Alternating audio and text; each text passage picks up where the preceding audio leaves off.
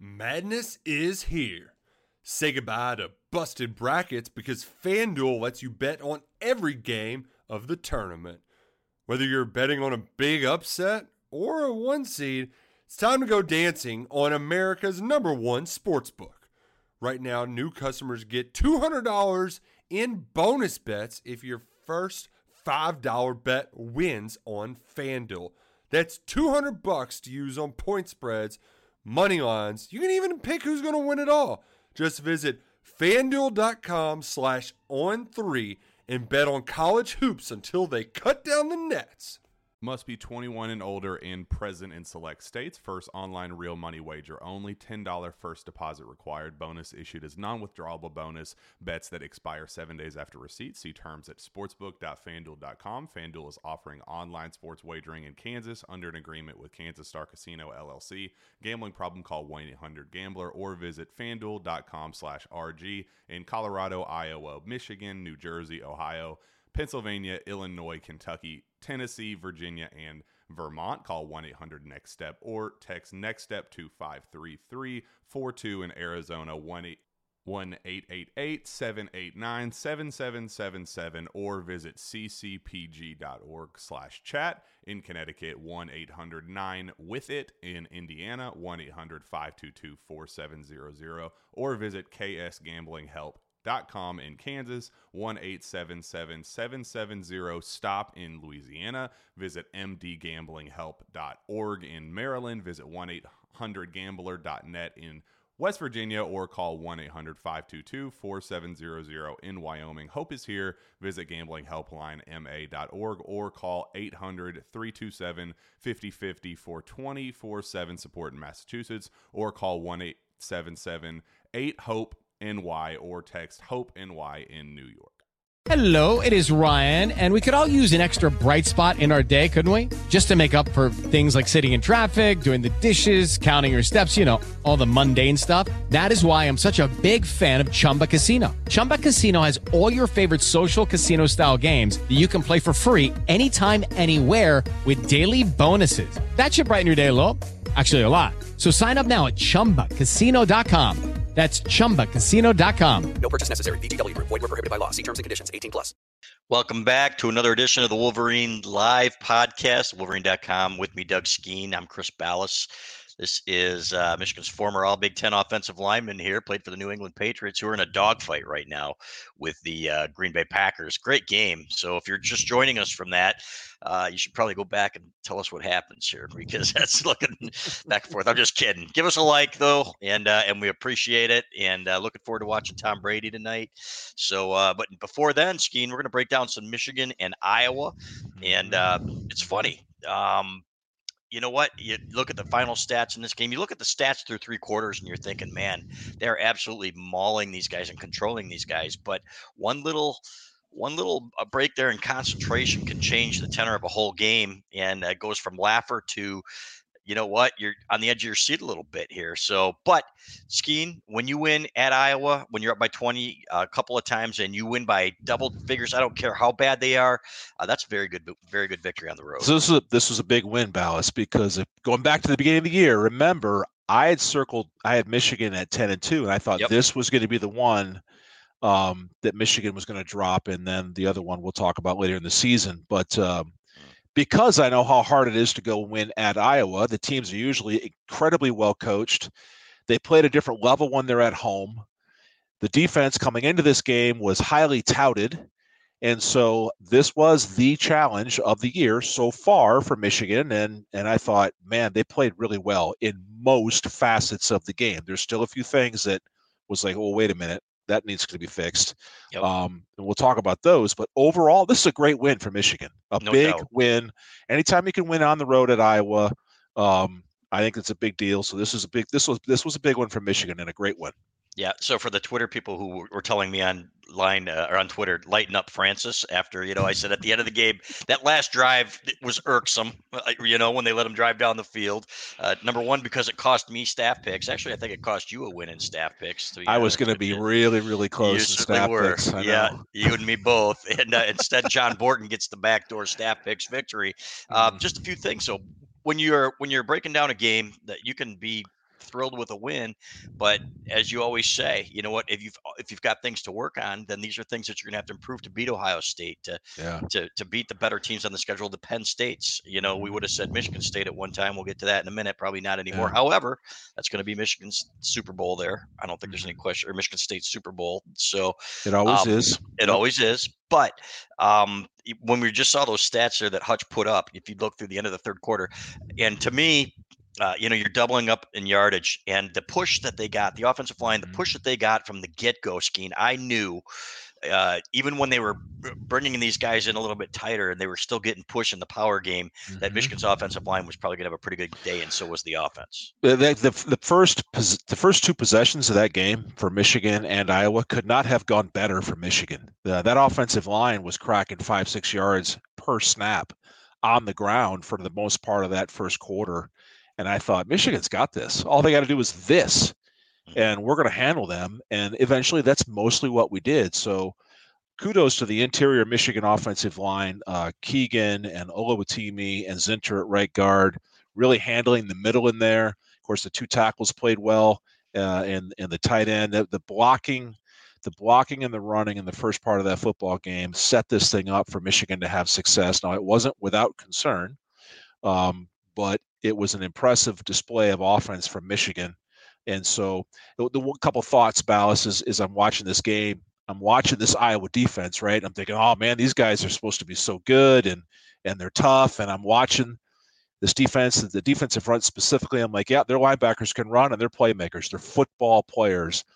But where where were the studs on that Iowa defensive line? Uh, they don't have a Mazi Smith. They don't have that. They don't have anybody like that guy. Um, and where's the Morris? Where's their Morris on their defensive line? I didn't see anybody that's as good as our guy in, on, in that position. And so, and then the way our defensive line finished our game against them, I'm like, well, the Michigan defensive line is better than these guys. Um, yeah. And that's not to diminish the, the impressive nature that Michigan's offensive line had. I'm just saying that I was a little underwhelmed with this imposing Iowa defense that I thought we were going to face. Nonetheless, it was a great win for Michigan in that first series. Remember when I said we're going to see a little bit more depth in the offensive playbook, Balas? Yeah. That Ronnie Bell touchdown, yep. If you go back and watch it from the from the back end, Schoonmaker is on the left, and he makes a move to the offensive right. And you watch all three of those linebackers. They see that motion, and they scrape over to the front side of that offense. And then he plants his foot and reverses field as a lead blocker. Those linebackers were all out of the play. Yep. That that is a wrinkle we have not seen yet so far this year. And that's the kind of thing that you you unveil as you get into these other games against these other opponents. And it's like, ooh, that was a really nice little twist. I hadn't seen that all year, and it caught off Iowa off guard. And you break really tendency, nice. you break tendency, and you run different things off of, of similar looks that you've shown, you know, over and over and over again. And that was perfect. So the way yeah. he set that up, uh, Blake Corum running hard. Um, fantastic. So there were a couple things that prevented this from being maybe a thirty-eight to seven or a forty-one to seven yeah. game or something like that. Number one, uh, on their second drive, they're going down. Zach Zinter, I think, steps on uh, J J. McCarthy's foot. How, yep. What happens there as an offensive lineman? Who's who's that on? And uh, because they're taking a shot there, Skene. That's a first down play. I know. And I know. You know what? And they're moving right downfield. I'm I thinking know. If they go fourteen nothing, that might be it. We might as well just go home and go out to eat. And and we were uh, yeah the it was almost chicken sandwich time almost. Earlier in that game. Yeah. Um, so as an offensive lineman, you know linemen are always taught to. I love that. ten thirty-four Jose, yeah. Nice. Um, as an offensive lineman, you're always thinking, where's my first step need to go? Where do I need to plant my first move? And it's always with that right or left foot. And on that play, Zinter needed to get that left foot left. The problem is when you tighten up your splits, and splits are the difference between my foot and the, my left foot, if as I'm Zinter, my left foot and Oluwatimi's right foot, as that gets narrow and more narrow, and then you come off the ball in your stance, if you back up, you know, six, eight inches, and you take a hard step to the left, that's all it took. And so if you're You know, and you got to know that your quarterback's under center; he's not in the gun. So, is that you can't really blame Zinter for that? Um, it's more or less a, a you know a pre-snap consciousness of just understanding it. It's kind of a fluke thing. But J J pivoted off his right foot to make a move to his left, So he made his first move was with his left foot, so his right foot didn't go anywhere. And Zinter's first move with Wiz was with his left foot, so there you go. You got stepped on. Goodness, the good news is didn't break J J's foot because, trust me, getting stepped on by a three hundred pound man hurts. As a three hundred pound man, I've done this to other people. It hurts other people. Um, I was going to ask you, can you do you remember ever doing it in a game and, and how you felt? Not in a game, not oh, in really? a game, but but okay. in practice, I remember because when you get in short yardage and goal line, you tend mm-hmm. to tighten up your splits, right? And you got to be careful of that. But uh, my worst uh, foot stepping incident was uh, Greg Skrepanek, who was Clock. just shy of four hundred pounds, stepped on my foot with the old, with the old seven spike, you know, grass cleats, Balas. Yes. I thought I was never going to walk again. Um, that hurt. That's a big man. It's, uh, that's a huge man. And yeah. Zinter's not a small man either. So no, I'm glad that J J didn't hurt himself in that play. It was kind of a fluky deal, but that's all it took. Yeah. That knocked the rhythm of the offense off. And then we're fighting uphill to try to get back to first down yardage. And that was a moment in the game where, yeah, we could have really broken this, some, that thing open right there and taken uh, some serious uh, uh, momentum down their throats. And yep. voila, one mistake, and here we are. The yep. game the game ended up being tighter far further into that football game than it right. needed to be. Had Michigan just executed on a few situations, we could have put that thing away much earlier. Right. But that's the thing, right? If you're playing a tighter offense and a little bit more conservative, which is how Jim Harbaugh wants to play. And I wrote this in a column, Skene. It kind of felt like a Lloyd Carr win, right? Where yeah. if you do everything right, then you get Penn State nineteen ninety-seven, where, you know what, you're ran, running it down their throats and then you're throwing play action. You're not missing that bomb that he missed to Roman Wilson, J J. McCarthy, and we'll talk about the deep ball here in a minute. Yeah. But uh, a couple of m- momentary lapses of judgment or concentration, and all of a sudden you've got yourself a twenty to seven game. And that brings us to our next our next uh, play. You're up twenty to nothing, and you got Michigan fans getting ready to celebrate, and they're making their reservations online, you know, about where we're going to eat. And then all of a sudden, uh, you get a, a lineman who I think was probably thinking the same thing, probably about his chicken sandwich, up twenty to nothing, and closing in at the end of the third quarter.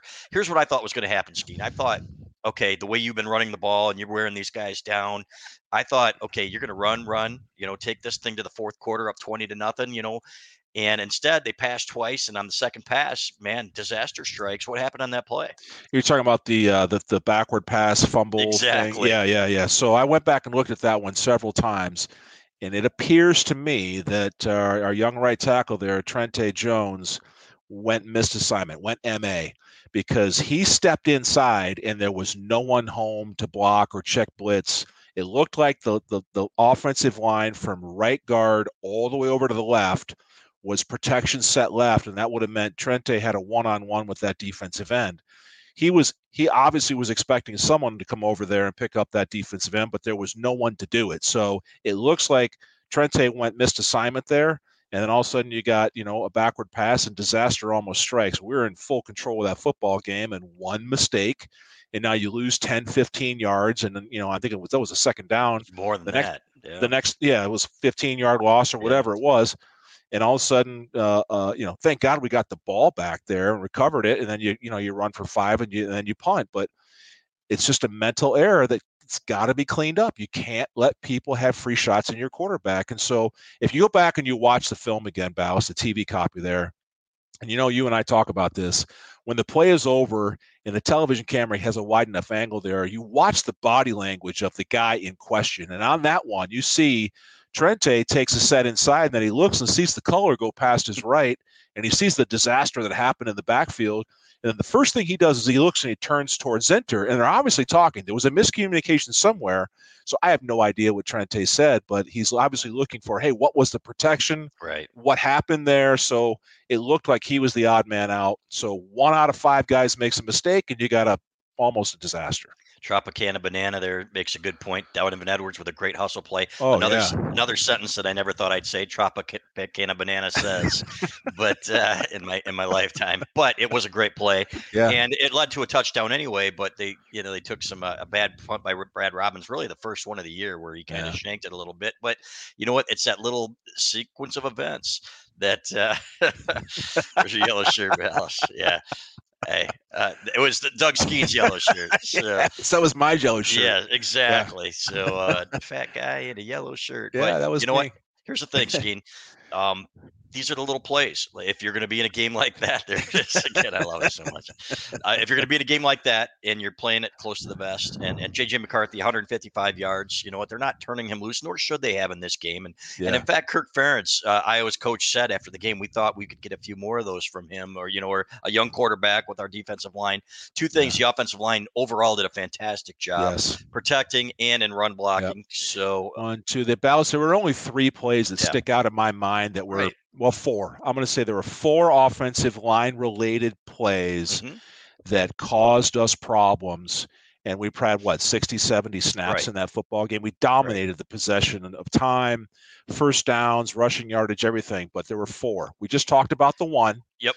And then uh, Ryan Hayes at left tackle gave up a bad pressure um, mm-hmm. on a on a pass rush, and he just missed and got put on roller skates. You got to eliminate that. If you want to be an All-American, you can't do those things. He's better than that. And then there was the option play to the right where Michigan did the option right. And and there was one too many guys over there. J J went to pitch the ball. And, and I think, again, I think on that play, we had a missed assignment on the front side of that play. And then there was a third and one down on our own end. Um, and the game was still a two-possession game at that time, I think. It a was. third and one, and uh, our offensive line just got knocked straight back to a man almost across the front. And we're pretty good at short yardage and goal line. Now, throughout the course of the game, it's like, you know, third and short, second and short, powered in there. Corum finds the seam and falls forward for four yards or three yards. But on that particular play, we got stuffed. Yep. Those are the only four plays, really, that kind of stuck out as I watched the game and thought, man, with the exception of those four plays, this offensive yep. line was outstanding. Right. And it is our job to talk about these things, folks, you know, because these are, if in an Ohio State game, these are plays that can cost you that game, for example. Yeah. But I do want to talk, though, about two of those plays that you brought up, the option play. Uh, my tweet on that one was, you know what, you're getting five, six yards a pop. If you're going to run the ball, you know what, why bring out the option there at that point? You're running it down their throats. And it's like Harbaugh said early in the game, you're getting five, six, seven yards a pop. And uh, you know what, if you want to run and, and make it four down territory type of thing, you know what, run it at them. I didn't like the option there. And Trent A. Jones was on roller skates, man. If you watch that play well, again. Yeah, he he was. Yeah. He got knocked back. And again, I don't know the assignments, but there has to be a pitch man, a read man, right? right. So, and I'm wondering if Trent A. blocked that read man because no one was assigned to that front side linebacker. You see Zinter makes a move to his offensive left. Okay. And then he kind of goes up and looks at him and gives an arm toward him, but he had no angle at him. So it, it would make more sense to me that Trente would have taken a big, fat, wide split and then dipped that shoulder to go dart for the front side linebacker. J J reads that defensive end as he comes up to play him or the read or the running back, and then you pitch or keep, whatever. It looks like there was a miscommunication on the front okay. side of that one. But, um, you know, you say, you know, yeah, it's our job to talk about this stuff. We bring this up, and I bring this up as a former player because I right. guarantee you, Coach Moore, one hundred percent These are the things that he's looking at in the offensive breakdown. You have a great game, right. and you get all your helmet stickers, and it's a great vibe. But when they sit down and they look at this film, there's going to be negatives on some of these plays. And, and you know, if you grade it out at eighty-five, maybe a bunch of these guys probably graded out at eighty-five percent, maybe higher, who knows. That's still not one hundred percent. Right. And so there's always room for improvement, and that's the way these players are coached. Right. And so, yeah, you did a great job. But you're not perfect. And until you're perfect, then we're going to keep coaching you. So right. that's all we're talking about here. Right. And in no way, shape, or form do we think these guys aren't doing a good job. Now, no, on that third, right. And on that third and one play that you're talking about, that mm-hmm. clock's running down. Uh, and I'm going to give them, these guys, the benefit of the doubt here. They should have called timeout, okay? Because when they snap that ball, that defense is running downhill. And mm-hmm. what they should have done is called a timeout and gotten a better play in there. And, uh, and, you know, giving them time to set because they were running downhill at the snap is what I remember. And I'm thinking, man, they, yeah, that's another great. Yeah, that's another thing. Tommy, you made a great yep. point. I watched that one. I'm like, man, you're running to the boundary side. Right. There's less room right. over there. Yep. So, again, I wasn't thrilled with the play call either. Mm-hmm. It gets a little finesse, a little cutesy, you know, right. running that thing. You're pitching the ball, which adds an, another element of risk. Yep. Um, and Michigan's offensive line was doing so well in yeah. other facets that had, they had done so far to that point in the game. But yep. I understand they're, they're cracking open a few extra pages in that playbook. Hadn't seen that one yet. it's obviously in there to be worked on. Yep. And back to third and one. That was a very critical point in the game because Iowa had just scored. You're just giving them momentum. And I'm thinking if you go three and out here, we got a ball game. I guarantee it because that's what we've seen at Iowa. I thought Michigan got a favorable whistle in that game, to be honest with you, compared to oh, past, yeah, you know, so, past years in Iowa. Uh, To, let's let's let, let's take my my Michigan hat off mm-hmm. here. Iowa got screwed on two calls, absolutely yep. screwed. Yep. The one kid that locked on to Sanderstill um, and pancaked him. Yeah, right. I thought this was football, Balas. I knew you were going to say this. I thought yeah. this was football. We're still watching this. So the so the kid gets the fifteen-yard penalty, and as an offensive lineman, you got a blitzer coming in here. And it's a little guy, doesn't matter, whoever it is. If you're going to threaten my quarterback and I can get my hands on you, I am going to make you wonder whether you want to do this again. Mm-hmm. And that's exactly what that kid did to our defender. And I don't – when he locked onto that defender, the ball was gone. That offensive lineman is not taught to see, oh, am I away from the play or not? Should I be looking to see, oh, should right. I stop blocking you or not? That's yep. not how these guys are taught. Yep. And so – the official throws the fifteen-yard flag, uh, uh, personal foul flag for unnecessary roughness. I'm like, that is a B S call right there. And if I were Iowa, I'd be livid about that one. And then the other one, which was the clipping call, that was a really well-executed backside cut block by that right tackle. He got all the way down in front of Graham, got his body in front of the knees, and cut block him clean. He did not hit him in the back of the leg. And so those two, those two calls, talking about favorable whistles, yep. in our favor for sure, and they were big ones for Iowa. But um, as an objective offensive line guy who just likes to watch good offensive line play, I wish, you know, I love doing that to dudes that would come in on blitzes, absolutely bury yeah. them as much as I could. And then the other one on the clipping, it's like, come on, man, this is that's those are bad calls. I think that's a letter of the law thing in college, though. I'm not positive. I'm going to have to go back and we'll ask uh, them about that on Monday. But which one, the clipping or the yeah, the, uh, the clipping? Now, the, the first one. I'm speaking for smaller guys everywhere. I thought it was a great call. Uh, bullies like you, bullies like you need to be put in their place at some point. And I thought that official did a great yeah, job. Yeah, no, I so. disagree. Well, I know you disagree. do. I understand. Yeah. And, and and the other thing about that clipping call, Balas, yep. the ball was still technically in the box. Yes. So you were yep. you were allowed to engage a defender. Now, no one else was touching that three technique that Graham was playing. Right. That right tackle got down in front without anybody else touching him, so there was no high-low personal foul thing there.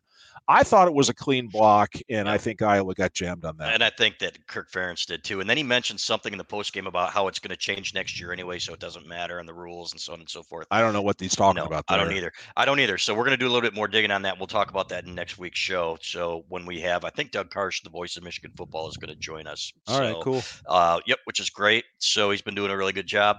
Um, but yeah, so there, that's what we're talking about in terms of the, the calls, and uh, you get the favorable whistles. And hey.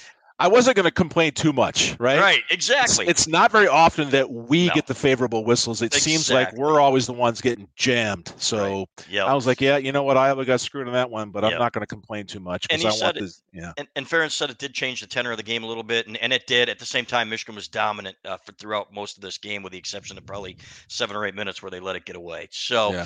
um, now let's talk a little bit about the center play. Olu Oluwatimi, I was watching him, and I was watching from the get-go, and unfortunately, again, thanks to you, I'm watching offensive line play early in games instead of, you know, the things I should be watching, you know, the fun stuff. Uh, no, that's what you should be watching. I know, I know, that's what you say, but it's just not as it's just not as fun, folks. Trust me. But I was that's watching what D V R is for, Balas. You hit the replay, you know. Yeah, now when you're up there live, Skene, I know you, you don't have that luxury. I yeah. Know. So, but Olu Oluwatimi, I thought uh, had his best game, and I thought he was pushing people around. I could sense the difference. Uh, uh, this is the first game where I'm like, okay, this guy is really, really having an impact. I thought he played his best game in the Michigan uniform. So when you don't see leakage up the middle in our passing downs, and you don't see pressure, and you you know J J or whoever's in there, but now obviously J J doesn't have room to step up or move around in there. Um, when you know that's clean, you know your center is the bedrock of that offensive line. And no news is good news when you're watching when you are watching the quarterback and he's making his throws or whatever. When he's got the room to do so, and when he follows through with his arm and it's not touching the back of someone's uh, uniform or helmet or whatever, you know your center's doing a nice job. And so, yeah, I'm watching him. And I, I just think this offensive line is, boy, they're, they're picking up momentum. Keegan in there, I watch him and play in there in the middle, Balas. he's got a swagger to him, and I think he might be the guy that likes to rub your nose in it a little bit. Um, and I love watching that. You know, I love watching that. I know you uh, do. I think he plays with a little bit of a nasty edge, but you watch that trio in the middle there with Oluwatimi, who's doing a really nice job, and those two guards, they got a little something going here, yeah. and they're starting to bully people. And um, our two tackles are are really good players too, I think. But you know, we we focus on them because it's just a player or two in these games mm-hmm. where they'll give some pressure or a sack. You got to clean that up. But I think this offensive line is really starting to come around and do some things that are exciting to watch. And they haven't been playing together that much this year because they've all yeah. been banged up. And there was a concern right. going into this game about Keegan. We'd heard some buzz that, man, they're they're looking at the leg and so on and so forth, and to the point where, you know, he might be out a while. We got better news on Thursday. Well, that, he's looking – he looks like he's moving fine. He does now. Yeah. yeah, yeah. yeah. He's got, I see he's got the neck roll on. He's wearing that big yellow or the big, the big white neck thing. Yeah. I, that is an indication that he's got a stinger issue. Okay. As, a, as an offensive lineman, when you get hit, your you, you get okay. hit, your head comes back this way. Um, not to bore you with sciencey stuff, Balas, because I'm no doctor. Because I, I had stingers, and let me tell you okay. how much they freaking hurt. I can imagine. Uh, there's a nerve junction in all of our human bodies right here in the back of the neck, and when that thing gets pinched, it literally feels like someone's holding a blowtorch to your arm. It hurts. And so the way you do that is you prevent your head from going back like that, and you put a big old old school neck roll on, and uh, that prevents it. So I'm I'm looking at that. I'm going, hey, you probably had a stinger or two, but and those those can keep you out, man. They hurt. Like those uh, old school Michigan linebackers, those big slow guys that played just before you, the Mallorys. No disrespect, Matt, the Mike Mallory and and and, uh, and Andy Moeller. Neck rolls, man. Neck rolls, baby. But see, he's not just a big dumb animal, folks. This guy, you want science, you want, you know what? Science-y. Exact science. This guy's a smart lineman. So, and most of these guys are. It's funny, but um, you get a bad rap. So, other than the mean thing, you guys are. Yeah. A little bit mean, but that's a good thing what you want from. And when you say Keegan, because it's funny, when I was talking to him afterwards and I asked him that first question, you know, when you saw the film of this Iowa team, I asked him in the post game, I said, you know, could could you sense that you guys might be in in line for a big day? And I could see his eyes light up, you know, and he took it. These guys take it personal when mm-hmm. everybody's talking about this number one ranked defense in Iowa and back in black. They play back in black when they come out skiing. It's really cool. Mm. And then they kick their ass yeah, for, for the better part of that they first, did. that first series. They just moved right down the field. They did. There was a couple of short yardage and goal line plays. I think one of the touchdowns that we had, uh, maybe it was a third and goal. I can't even remember. I'm looking at, you know, you look where the ball goes, and Corum went to the right side of the offense. Zinter and uh, Trent A. absolutely drug those dudes out, submarine them, and move them back. And all you need is a yard or two. It's exactly what we had. I think it was a third and one. It doesn't matter. Um, so they got down, did the nasty work, and they're grinding people out of there.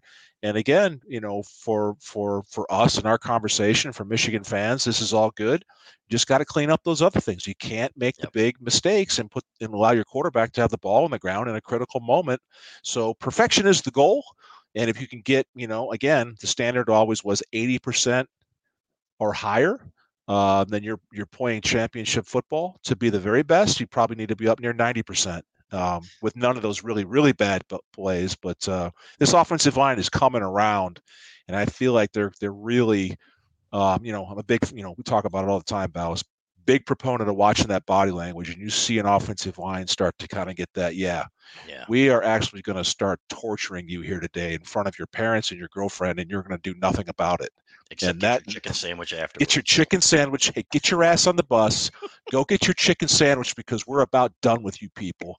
And it's so much fun to do that to opponents. I'm telling you, Balas, it's so yeah. much fun. I'm I'm jealous because these guys get to do it. Yeah. That's awesome. Um, I, now it stands. I want to ask you this because somebody had said, "Okay, is it a case where Michigan's line was that good, or Iowa's?" You know, you talk about Iowa not having a Mike Morris and not having a Mazi Smith, and I think that was pretty clear. Yeah. But how is, could it be a case of the Michigan line just making them look worse than they are? I think it's a combination. I okay. think that this offensive line has got something going here, and I think they can be very, very good. I see yellow, yellow shirt guy. I love Jose.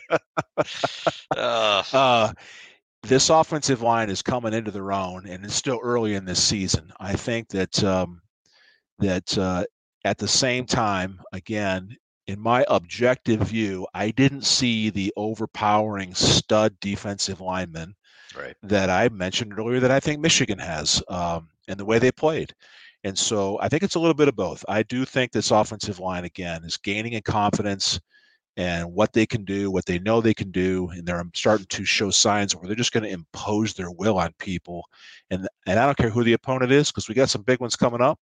That's exactly what you want to see. Yep. And then Jay Sherba on our message board had asked me earlier to ask you about the offensive line for Iowa and compared them to Maryland. He said yeah. Maryland had big guys that had, you could tell had been playing together for a while. A couple guys are yeah. going to be in the N F L.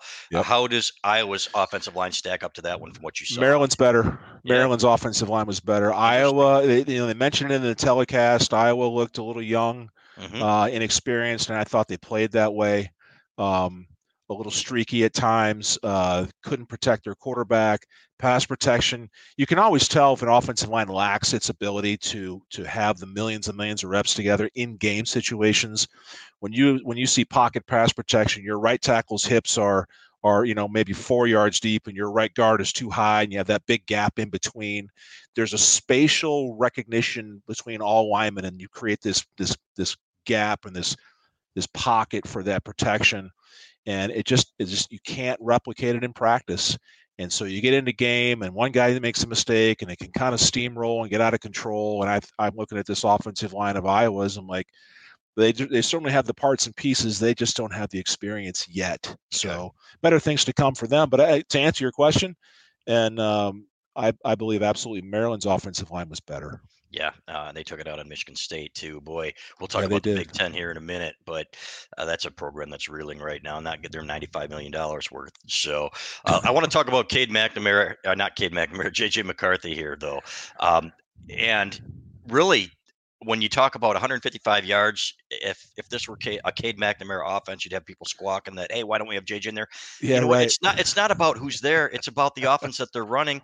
And he missed a couple of shots. You look at the numbers, eighteen to twenty-four. This kid's fantastic. Uh, okay, the accuracy's great, right? He's except for the deep ball, and that's something that he's going to work on.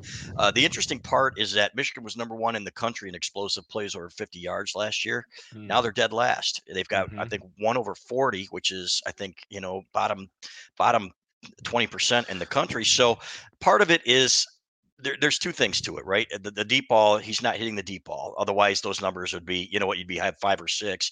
Uh, it's a tough pass. That the percentages on a deep ball, I don't think people, people understand.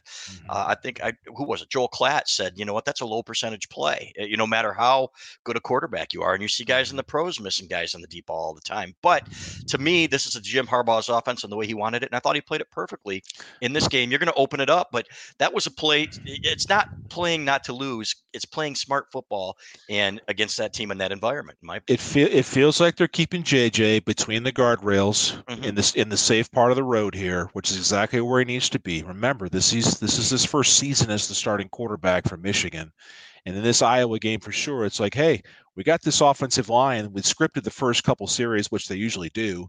We've yep. done absolutely what we want to do to them. We don't need to get greedy here and start slinging this ball down the field. Sure, we'll take our shots, and Michigan did, and yes. He needs to connect on these deep balls by about two feet. And all of a sudden we've got all these touchdowns instead of incompletions. So that's awfully close. But I thought in this game, uh, in the previous, you know, game against Maryland, it's like, okay, let's not ask him to be some superhero back there. Let's, let's get him to, to play the position. And I think there is some development that we're seeing here with this young quarterback in that when he's given the time and he sits in there, he's looking. Number one, yes, no, no. Number two, yes, no, no. Number three, where's my tight end? There he is, right there. And the ball is gone into a catchable tight end uh, reception, and off goes Schoonmaker for a first down. And so there's nothing wrong with that. There's nothing super flashy, right? one hundred fifty-five yards, who cares? But Balas, we handled Iowa pretty easily, and if yeah. not for a few plays, we blow them out by two or three more touchdowns. Right. And so I'm not concerned at all about this. I think it is interesting that you know, one of the bags on on uh, on Cade was he couldn't connect on the deep ball, and now Cade's got a little bit of a, a slump going here with connecting on the deep ball. J J, you mean? I'm sorry, J J. Yeah. Yes, yep. But that was the knock on Cade a year ago, right? He couldn't right. do the couldn't do the deep ball, and now J J's having a little bit of struggles. The same thing. I I, I wonder the same thing. Talking about Michigan's offense, I was talking to my some of my buddies today. We're out playing golf, and who is Michigan's number one wide receiver threat? Who would yep. you say that is? And, and I'm thinking to myself, is it Roman Wilson? who is the guy on the edge of this offense that is the playmaker? I just don't know that they have one yet. And Wilson definitely is is one of the guys. Um, but who are the other ones that are supposed to be or were supposed to be? Yeah. You know, Andrell Anthony's got all this, you know, exciting uh, physical ability, made a big play in that game and got open. I think he's an exciting guy, but there hasn't been anybody established yet. Is that because of the the harness and the leash that's been put on J J? Or is that because no one has established an ability to consistently get open? I don't know yeah, the answer. I don't either. Andrell Anthony, though, had that big game against Michigan State where you thought with the route running and the catches and everything else, this is a guy who's going to be that guy. He had eleven snaps on Saturday, I think it was. So mm-hmm. Cornelius Johnson was out there for fifty-five, I think. He had one catch for seven yards. I think Ronnie Bell is the answer to that question. But I think Ronnie Bell on the elite groups of Michigan receivers over the years would be a number two or a number three guy, right? Mm-hmm. If you go back to Jason Avant, Steve Breston, and Braylon Edwards, for example, mm-hmm. man, that is an elite yeah. trio of receivers. So, right.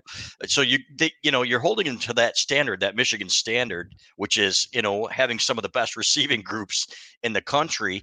Uh, no, he's not that, but a lot of the times, for example, we've talked about this. You don't see the fades anymore. You don't put, don't see the fifty-fifty balls where these guys are getting their opportunities uh, to, to make plays. Uh, they were just showing highlights of Michigan versus Iowa from, I think, two thousand three, mm-hmm. where Braylon Edwards goes up and gets a, a, a A, a jump ball uh, and Tropicana banana again. Bell is great at high pointing the ball. He is, and his hands are getting better. You see him getting more confident. Everybody mm-hmm. talks about the drops. So, you know, I think we will see more of that in these next few weeks with Indiana's awful ranked pass defense. I think Penn State's one hundred twelfth in the country, Skene, in pass defense. They're usually better than that. Uh, and then Michigan State, which is I think one hundred second. So mm-hmm. uh, I do want to go back to Lamar's question. He was asking about, did Michigan attack Iowa's too deep uh, enough? And I thought, I thought that they took their shots, and I think, I think it was good uh, what they did. You know what? It's like another thing Kirk Ferentz said is it is easy to call plays when you can run the ball. Yeah, I was going to say to that, Lamar. I Lamar, what I would tell you is when you're when you're dominating the offensive line, why? Why do you need yeah. to? Because you could you yes you can you you you could have yes we could have we could have attacked that more than we did. But when you are demoralizing the defensive front, when that defense gets back in a huddle, the secondary, it's it's like a it's like a feeling in a huddle. And you know when the big boys up front are getting their butts whipped by the opposing offensive line, it it takes this it takes all the energy and sucks the air right out of that huddle. It's like, oh crap, right? Yeah. Um, so when whenever you can do that, that's absolutely what you want to do. Yep. And I was more disappointed with the execution, frankly. The deep ball to Wilson, that was a perfect time for that play. And I tweeted just a few minutes before, I'm like, they are pounding them. They are going to take their shot over the top, and it's going to be there. Again, missed it by a couple of feet. You know what? He's getting closer, right? Yeah. A couple of these, that, you know, last week where, you know, he threw them over their heads. Um, you know, they aren't all going to be the Hawaii ball to Cornelius Johnson where you put it right on the money. But, uh, and then they were going to take that shot when Zach Zinter, you know, stepped on J J's foot. So they were taking their shots, and that easily could have been, you know, a two hundred fifty yard game if you hit a couple yeah. of those. And I think you will see more and more of that. And I think against Indiana, I think that's where you're going to see them open it up a little bit more too. But I do want to talk about the running game and Blake Corum here, who, you know, we were asking uh, who's, what's he going to do when Hassan Haskins isn't here? He's really taken over to the point. One thing he's doing, which is interesting to me, he seems to be skipping a little bit when he gets that ball. Have you noticed that? When he's skipping? waiting for that hole? Yeah, when he was waiting for that hole to well, open. I- Yeah, he's he's, he's dem- it could be what he's doing with his feet. He's demonstrating right. patience, right? right? Uh, patience, patience, patience, and he's yep. looking, and he's not just looking at his intended gap, right? Wherever that ball is intended to go, but he sees between his tackles, and if he sees a, a daylight over here, but on their base running plays, Balas, and you can see it, in, especially in those behind the the offensive line views, he's demonstrating patience. He's letting those when two linemen come together for a down lineman combination block. He's got to wait for that other lineman to release to go to the second level, and he's not getting ahead of that second guy. Yeah. And that is allowing him to have an extra two or three yards per run. So that comes with maturity and experience, and that's obviously what uh, what he's doing with regularity. one hundred thirty-three yards. I mean, the kid's just obviously a workhorse. Yeah. And uh, he's got he's got I think he's got some underrated speed too, Balas, when he does get in the oh, open. Yeah, there's no question he's, he's got and, good and, speed. And when he gets into the when he gets into the secondary, he's going to punish a defensive back. Yep, one hundred thirty-three yards. You're going to have to you're going to have to uh, absolutely get physical to, to tackle this kid, and that's uh that's a good thing too. And the number that stands out here, J J. McCarthy, uh, you know, got sacked a couple times, fourteen yards and losses. However, yeah. uh, that was the the fumble was the big play. That, but there's more from him when they need him, in my opinion. Now, you bring that out in Ohio State game, you know, maybe something they haven't seen a lot more of, the read option. This kid's fast, and he can be a weapon there. But without Cade McNamara now, your backup is a guy who hasn't played a whole lot of football. Alan Bowman has at Texas Tech. So I think you're going to see them be a little bit more careful with him, and I think they should be. I don't think you sit there yep. and you run him, and like they ran Denard Robinson. Remember him? He had a nerve problem that, that never went away because they were beating the crap hey, out of him. If you're going to have a quarterback that is a, a, a, a critical part of your rushing offense, you better have two, yeah. and they better be ready to go. Um, and right now we don't have two for sure things. We have one. So it does make more sense that you play more of a conservative style. And again, when you can take your one established quarterback and hand it off to a workhorse running back like Corum, behind an offensive line that is gaining momentum and confidence, you do that until you can't do it anymore. Yep. And that is the answer to keeping your other quarterback healthy. Let's talk about the defensive line. Uh, I didn't see a ton of pass rush until the end of that game. I thought the deciding series was when Iowa gets the ball back down twenty to seven and boom, four times. Iabi oh. Okie and Mike Morris got in there, and I'm thinking yes. these guys flat out took over that series, and just Iowa's line, Iowa's line looked defeated. Yeah. Uh, so so Morris, obviously, two plays in a row, incredible, just making that right tackle have nightmares for the rest of his you know season. And then Okie comes in there, and they run a little defensive end twist, right? So he was it was tackle end, and Okie was the second guy coming around. He did a really nice job, Balas, of keeping his path tight and up in the middle. Sometimes, just like a pulling offensive lineman, if you get wide and too deep, you waste space and you take yourself out of the play. He did a really nice job executing that twist. And, uh, boy, he was up in that quarterback's face. So, I, I mean, and I think when that kid's on the field, he brings a little bit of a spark to that that pass rush. I think you're going to see more of him. Um, I like him a lot. So, um, Morris and has Mike, flashes. Yeah, Mike. And you're right, Mike. Uh, it's like before that, they hadn't been getting a whole lot of a. Now, I don't know how much of max protecting they did, Iowa, because they've got their statue back there. And they found holes in the, in the seams there of that defense. I yeah. want to talk about that in a second, too. But how but much would, were these guys uh, max protecting against the four-man rush? I didn't I didn't see tight ends hanging in there okay. long, because their one tight end was lighting it up. But I would say that, to that to that point that uh, I think it was Mike that just made that comment about mm-hmm. Morris, you got to have flashes before you can get consistency. Mm-hmm. So I would say the pass rush individually, um, you know, is is a work in progress, right? I think this defensive line, very similar to this offensive line, I think these guys are gaining confidence. And what they did late in that football game in that series against Iowa is another building block toward what this defensive line, I think, can do. Yeah. And they do have a nice rotation, and I like the combination that they're putting in. I think you're going to see Okie more on the field. I think that one hundred percent guy brings a spark to it. And Morris... Uh, boy, those were two plays in a row. And yeah, that, that right tackle that he was working against was his head was spinning and it was out of sorts. Oh, well, sucks to be sucks to suck, dude. So here he comes, you know, again. And, and I, they weren't giving him help. No, they didn't, Balas. They didn't send a tight end over there. They didn't send a back over there to chip him either. And you know, hey, that's the way it's supposed to be. You're supposed to block that guy, but right. he couldn't. It didn't so. look like they were blitzing a whole lot. Is that true? Sucks to suck. Sucks to suck. That's a Doug Skene chicken sandwich and sucks to suck. Two things that we're going to put on the on the Doug Skene shirt that we sell to our, our subscribers. So, uh, but I, I didn't think Michigan blitzed a whole lot in this game. And I think maybe there were a couple times that I think they were worried about maybe the screen passes. They're going to like, okay, Spencer Petras, you're going to beat us. And yeah. they didn't think he was going to. Now, he had a he had some tough moments, but he also had some moments where I thought there was too much room between the linebackers and the safeties there, and they found yeah. the seams. And it was a little disappointing. Yeah, their tight ends are running a little bit free. They made mm-hmm. some plays, right? Um, and so, you know, how tight do you really expect this Michigan defense to be? Again, I think, again, we're we're coming along and they're building confidence. And, yeah, they're giving up yards, but they weren't giving up the points, Balas. So they were stiffing them up where they needed to be. And I, I kind of like where they're at, where they're at right now. Mm-hmm. And, uh, again, let's let's call out Upshaw on the uh, the play he made on that screen play where he, yes. he, smelled, he smelled the rat, Balas. Yep. He yeah. smelled the rat, and then put he that one up, Hutch. It's another one. yeah. Sometimes you smell a rat, you got to know where to find him, and he found it on that one and made a great play. So, and I just, you know, again, and watching this defense, having the success they're having it, and having fun together, you can't put that in the stat line anywhere, but it man, it's a big difference maker when you see guys playing together and celebrating together, building confidence together. It just snowballs, Balas. I'm telling you, for having been there and done this, you just build this confidence and the expectations go up and you're feeling good about the next opponent and you know about the one at the end of the season. It's like, yeah, we're building towards something big here. Yeah, you loved playing on the road, didn't you? You guys taking over loved their stadiums? It. Loved yeah. it. But Balas, I'm telling you, it's just – when you come out in every stadium, you come out somewhere near the fans, right? You come out for you smell a rat in your chicken sandwich. Yes, that, that would suck. Sucks yeah. to suck. Yes. You come out, you come out near, you know, you come out for pregame, and there's usually some clowns near your tunnel barking at you, telling you the worst things about your mom and your sister you could ever imagine. And you kind of look up and you see them, right? And they're up there and they've had a few beers at the tailgate and they're jawing at you.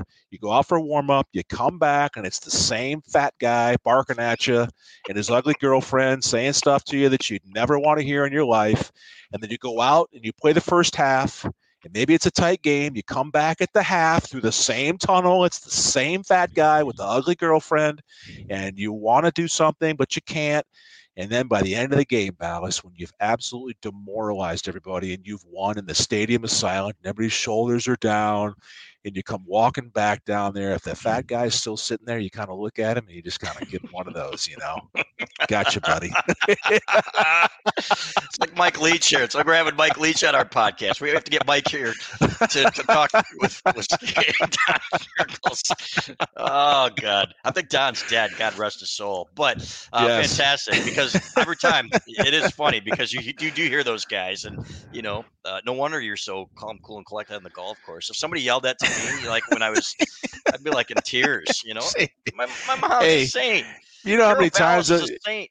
You know, I mean, the worst, the worst things a human could possibly say to, to another yeah. human, and now, but these are grown men usually right. saying things men. to, you know, nineteen, twenty year old young men. Right. Out there playing college football, and you just, you know, you can't, you can't, what are you going to do? Tell them to shut up? No. So right. all you can do, Balas, is you go out there and you absolutely destroy his favorite football team, and it's just so satisfying yeah. to go into someone else's stadium and shut them all up yeah. and walk out of there like, yep, we just did that to your team. Enjoy the rest of the night, people. Yeah. And then, of course, when you do when you do that in, you know, in most other stadiums, on the way back out, you get on the bus, and you get your own chicken sandwich and your own little yeah. box meal and your king-size Snickers bar and your bag of chips, and everybody's happy, right? Tastes a little it, better. It tastes a little bit better, and the and the you know the police escort takes you away, and that then the bus out of town, and then usually you see the the opponents and their tailgates giving you the big middle finger as the buses go by, and you just wave, hey, bye. God, I love these podcasts. Oh man! All right, a couple things before we go. Um, what about the kids that aren't playing? Okay, because we hear. Like social media is the devil. All right. We both know that, but you know what? You get these comments out there. So-and-so should be playing more, should transfer to Illinois or whatever to, and then these kids are liking these posts, you know, even after a win and you know what, they didn't play a whole lot. And then you, you hear the story about the kid on the sidelines who's mad that he didn't play more. And you know, he's walking off the field in disgust. Mm-hmm. Was there always that? Is it just more obvious now because of the social media or yeah, it's, it, yeah, I think it's more prevalent for sure because mm-hmm. of the, the megaphone that everybody has sitting in their pocket with their smartphone. Right. And that's just the way things are now. I think there's always that feeling, but the answer to that, to that same point has always been the same. If you were worthy of playing time and you were demonstrating this in fall camp and in practice, especially on Tuesdays and Wednesdays, when, when you're playing live football, uh, you would be out there. Uh, if you were that good and you were that big of a difference maker, you will find your way on the field. Um, and if you're not playing, there's usually a reason why. Um, and, and in my experience of, of being there and doing this and watching these other players that we've seen come in through Michigan, and you're there, you're far, you're there far more than I am. You are closer to practices than I am, Balas. Players are making plays in practice, and the players always know who the players are. And, and on every team, there's always a handful of guys they just want to sit in the corner and woe is me. It's all about me and I should be playing more. Well, you know what? Maybe you should do more and then you will find yourself playing more. And that's usually how it goes. Yep, you're five and zero, and you are number four in the country, folks. You know what? You're yeah. going to get your chance, and you're going to get your opportunities. So, yep. uh, easy for me to say as the guy, you know, who would have been either the holder or the kicker. But you know what? You waited. Balas, your turn. I was one of those guys, right? Right. I, exactly. I, I sat on the bench at Michigan for three and a half seasons. Yep. And thought, you know, I I was. Boy, I thought I was practicing just as good as some of my other wine mates, and yet I wasn't playing, and I wasn't playing, and I got frustrated, and it's like, what do I got to do? And then I realized the, the answer for me to get on that field is to destroy more people in practice. And when I started doing that, magically, I started playing. And so that's how it works. Yep, there's Jacob Sherba, again, one of our better posters. Instant reaction thoughts on the report that Wisconsin is parting ways with Paul Chryst, with Leonard as interim. No Jim way. Leonard being the defensive coordinator. I can't no believe that way. either. That, no way. However, Come on. Now, now wait a minute. Now wait a minute. Illinois goes in there with Brett Bielema, and I got to tell you this dream I had last night.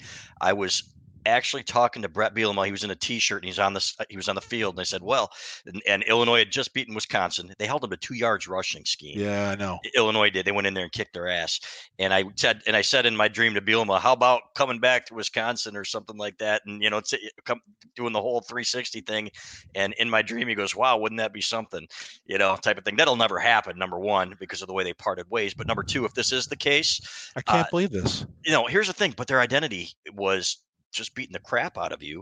Uh, and we can have Hutch look into this and see if there's any truth to this report. But uh, you know what? Their identity here, the less, the, the further they, w- they get away from Bielema here with Chryst, you know, you can say, boy, two yards rushing, man, that's not Wisconsin football. I they know, go out and but... get Graham Mertz, that quarterback that's supposed to be yeah. all everything. You know what? They can't move the ball anymore. Here's Wisconsin's problem this year. Um, they don't have the guys on the edge of their offense for Mertz to get the ball to. They don't have elite receivers.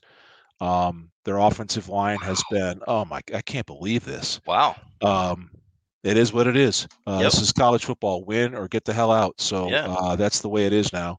Um, and Wisconsin's defense does not have the front seven studs. They've got a really good nose tackle. Um, but their other, they're out, you know, they run that that odd front, Balas. They run a, a you know, three four defense. They had those stud outside linebackers that could rush the passer. Those guys are all in the N F L now, so this is a little bit of a rebuild on the defensive side for Wisconsin. And but I again, I understand two yards of rushing. Wisconsin still has talent in their offensive line. They have a good young running back, and they can't seem to get any push.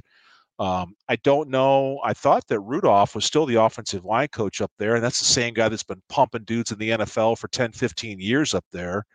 I don't know. I think I thought there was a staff change, and maybe he was the offensive coordinator, and that, that got switched. But it's been a little bit clunky up there with the Badgers, and I just can't believe because Chryst was. I mean, they love him there, right? I, I just, I don't, I'd like, I guess I want to know more. Not about anymore. Him. And Brett, and Brett Bielema, you know what? When you get embarrassed by the guy that uh, embarrassed you, you know what? That's going to make you do something probably. So, uh, and you know what? You're boy, oh and two. Oh yeah, because Alvarez is the coach, right? Or the, the he's the athletic director. I don't think he is. He might have retired, but regardless, I'm sure he's got some say. But oh and two in that division, Skene, that is the worst division in football. Even your guy, Row the Boat guy, loses twenty to ten. Dude, P J Fleck. So does anybody want exactly? Does anybody want to win that division, man? I don't think they do. The fact row that the Nebraska is in tied tied for first place after firing Scott Frost. Yeah, it's, it's unbelievable. Row, yeah. row the boat guy, row the boat guy's team. I got a feeling read of too few many things about how good they were. Started reading their own clippings. Got a little soft. Thinks, oh, it's just Purdue coming to town. Purdue's been playing people tough all year, and so Minnesota got a little uh, taste of reality up there. And lost uh, their running back. And well, and they lost their running back. Yep. yep. And so Wisconsin now in total turmoil. That's unbelievable. Yep. Um, yeah, it's, Northwestern is a train wreck this year. Um, so the way yeah, the West Side, Iowa. You know, can Iowa come around? Ugh. And the West, I don't know. I the West is a mess. Um, I said in a tweet, I said, whoever wins that trophy should donate it to recycling because it's not going to really be worth a whole lot, man. Yeah, you're, you're going to come out of the West and you're going to play Ohio State or Michigan.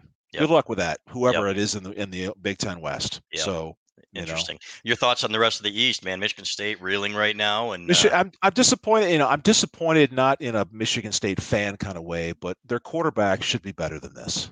Well, um, the rest of the team kind of sucks too. I understand that, and I understand yeah. the secondary is getting all kinds of you know negative uh, commentary. But they're if you again, Balas, how many times we got to say it?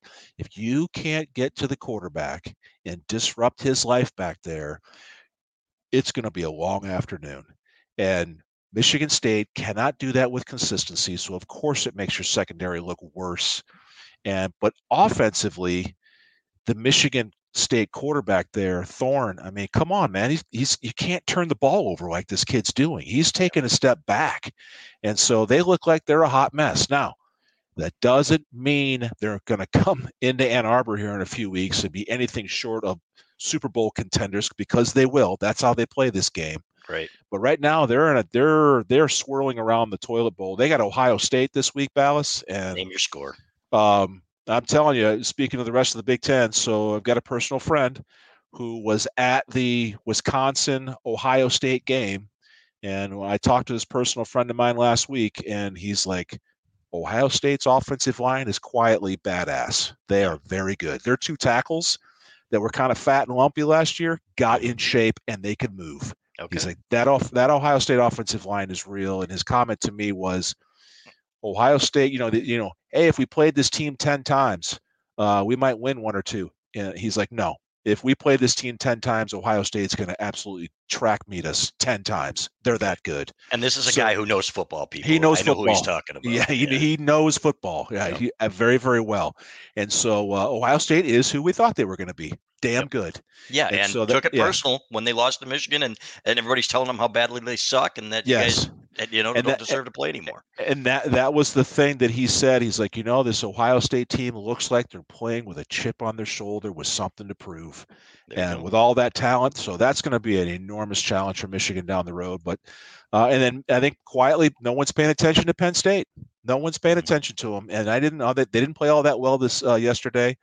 But uh, when they play us here in a couple weeks, they'll be ready to go.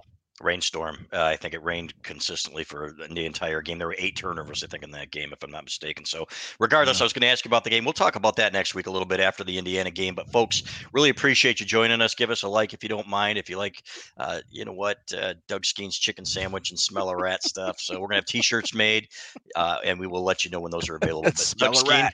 Smell-a-rat. I appreciate you, brother. Always right. uh, great stuff. And Hutch, our producer, thanks. And we will see you guys again next week. Yeah. All right. Go Blue. Madness is here. Say goodbye to busted brackets because FanDuel lets you bet on every game of the tournament. Whether you're betting on a big upset or a one seed, it's time to go dancing on America's number one sportsbook. Right now, new customers get two hundred dollars in bonus bets if your first five dollars bet wins on FanDuel. That's two hundred bucks to use on point spreads, money lines. You can even pick who's going to win it all. Just visit FanDuel.com slash on three and bet on college hoops until they cut down the nets. Must be twenty-one and older and present in select states. First online real money wager only. ten dollars first deposit required. Bonus issued as non-withdrawable bonus bets that expire seven days after receipt. See terms at sportsbook dot fanduel dot com. FanDuel is offering online sports wagering in Kansas under an agreement with Kansas Star Casino, L L C. Gambling problem? Call one eight hundred gambler or visit fanduel.com slash RG. In Colorado, Iowa, Michigan, New Jersey, Ohio, Pennsylvania, Illinois, Kentucky, Tennessee, Virginia, and Vermont. Call one eight hundred next step or text NEXTSTEP to five three three four two. In Arizona, one eight eight eight seven eight nine seven seven seven seven or visit ccpg.org slash chat. In Connecticut, one eight hundred nine with it. In Indiana, one eight hundred five two two four seven zero zero or visit ksgamblinghelp.com.